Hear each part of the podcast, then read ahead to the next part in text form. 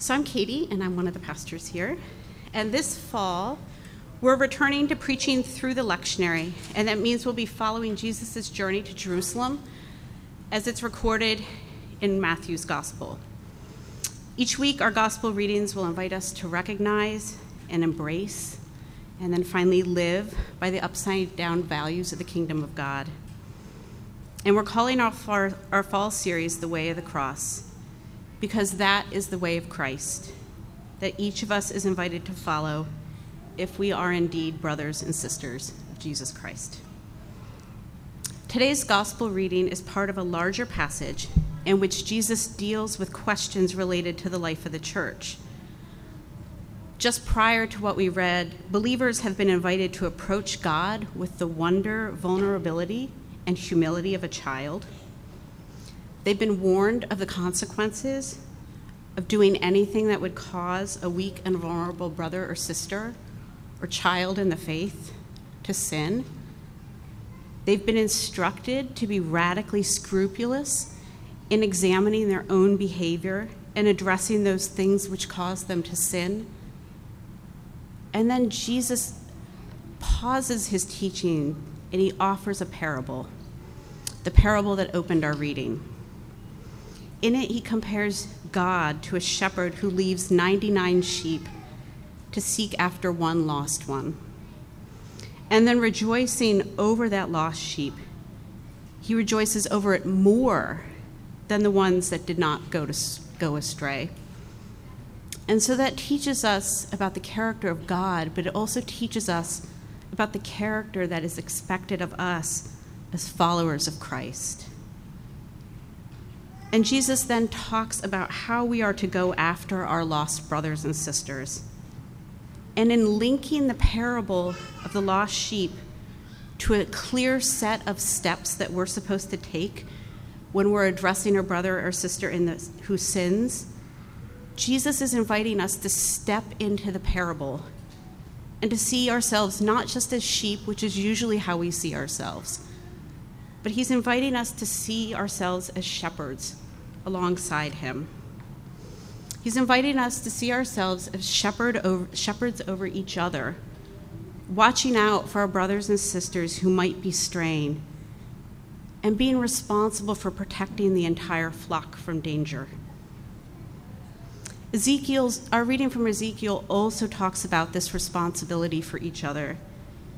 He says that each of us are supposed to serve as guardians for the community calling out when we see danger approaching. And he says that if you see danger and you don't warn your brothers and sisters, then you're responsible for the harm that comes to them. This is the sin of leaving things undone that we confess every Sunday. And this responsibility to care and warn others about sin is not optional. If you're a member of this community and you know of another's sin, then you're responsible for warning them. You aren't responsible for their response, but you are responsible for pointing out their sin. And if you avoid this responsibility, Ezekiel says, then you risk your own soul. Now, if we stopped there, we might think that Jesus is giving us license to go around pointing fingers at everybody else about their failings. But I think that by placing the parable of the lost sheep in front of the instructions about how we're supposed to handle sin in our community, it's actually meant to slow us down and to stay, take stock of our own lives. It's intended to remind us that while we're stepping into the responsibility of being shepherds, we are also sheep who need to continually repent and return to the flock. And so, before we are too quick to confront another person, the invitation is to examine our own motives and goals in order to ensure that they're pure. Perhaps before we confront each other, we need to sit a little bit with 1 Corinthians 13 and ask whether you genuinely love this person as God loves them. Are you really seeking their best? Or do you want to simply shame them and repay evil with evil And if they have sinned against you, are you really ready to forgive them if they repent? And if not, what work of forgiveness is God calling you to do first? Because forgiveness begins as an inner work within us before it becomes a work that's done between us. Will you experience joy when this person repents? Or do you secretly hope that they won't turn back?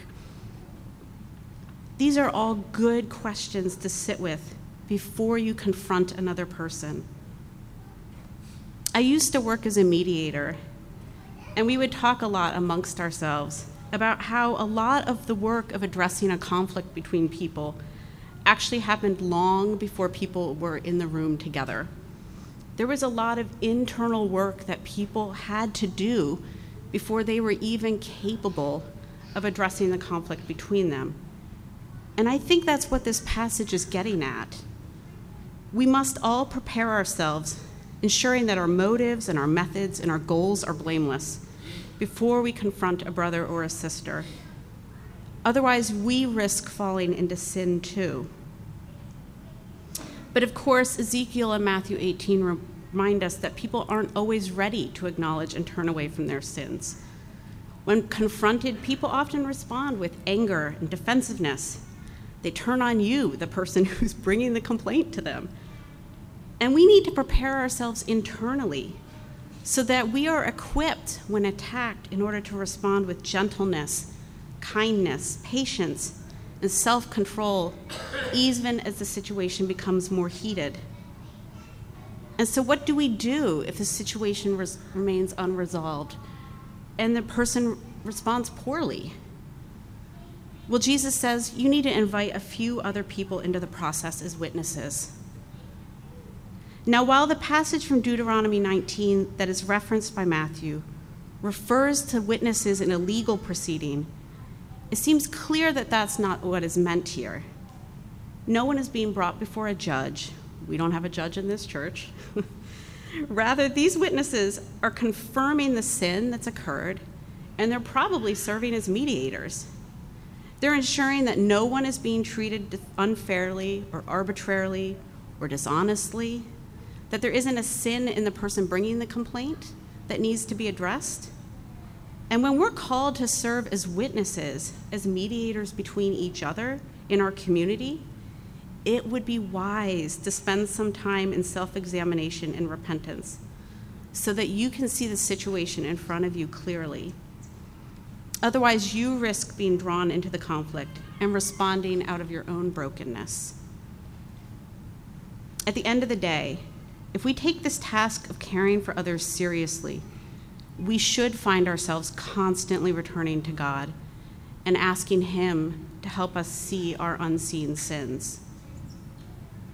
But what happens when a brother or sister still refuses to address their sin? Well, then Jesus says that we take, the small group then takes their concerns to the church, and the whole community decides how to administer justice.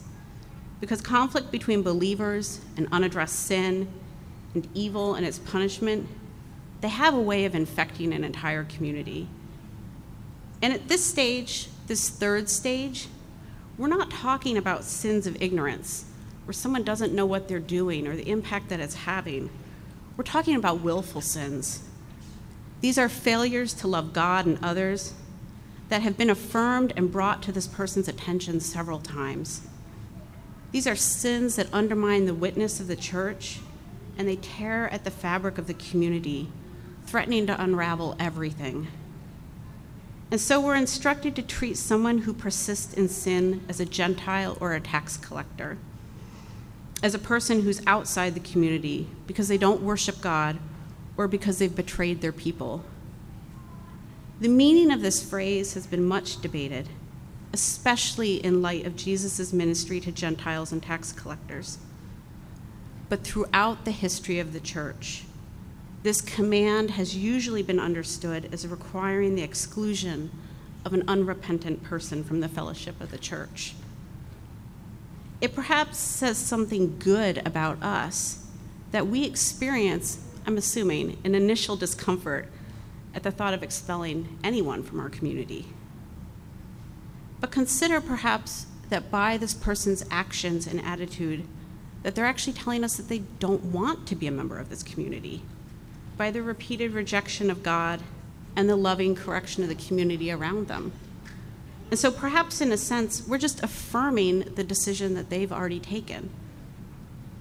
This doesn't make our decision any easier, but I think it reminds us that exclusion should always leave open the possibility of a return. And so, we as a church must be persistent in praying for everyone's return. There are no lost sheep the Father does not care about, and there are no lost sheep that we do not care about.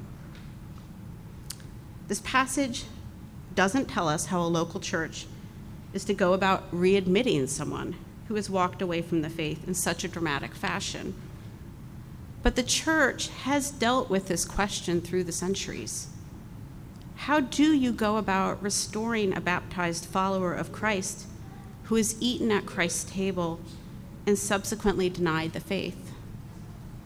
The church has never had a single answer to this question but it has seriously wrestled with Jesus' instructions when it has taken as much care to readmit someone as they have in expelling them.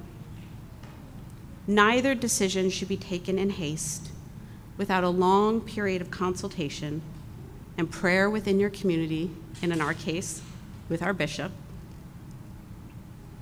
I think it's important to say publicly that we have to be very careful when we consider allowing a person to rejoin the church. There are sins that make returning to a local church body difficult, and I don't think we're being honest if we don't say that. Sometimes people commit sins that make it dangerous for the community, and we have to bear that weight.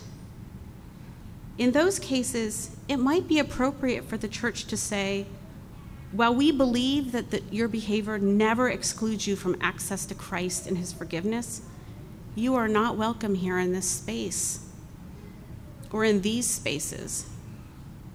But this is where the discernment of the entire community is necessary. And this is why the final step of this process of addressing sin resides with the entire church, because it's so weighty and everyone needs to be involved. We need all the gifts of discernment, of leadership, of compassion. We need all those gifts to make these decisions wisely. We have to work together to understand God's law so that we might know which behaviors should be bound, which essentially means forbidden, and which, lo- and which should be loosed, which means they should be permitted. But we can rest in Jesus' promise to us that when two of or three of us get together on anything at all and make a prayer of it, my Father in heaven goes into action. And when two or three of you are together because of me, you can be sure that I am there. And so we entrust ourselves, all those who are far from this community, and ultimately the work of reconciling the people to God, to God who in his loving kindness sought out and ate with Gentiles and tax collectors, so that they might find their way back to the Good Shepherd's fold.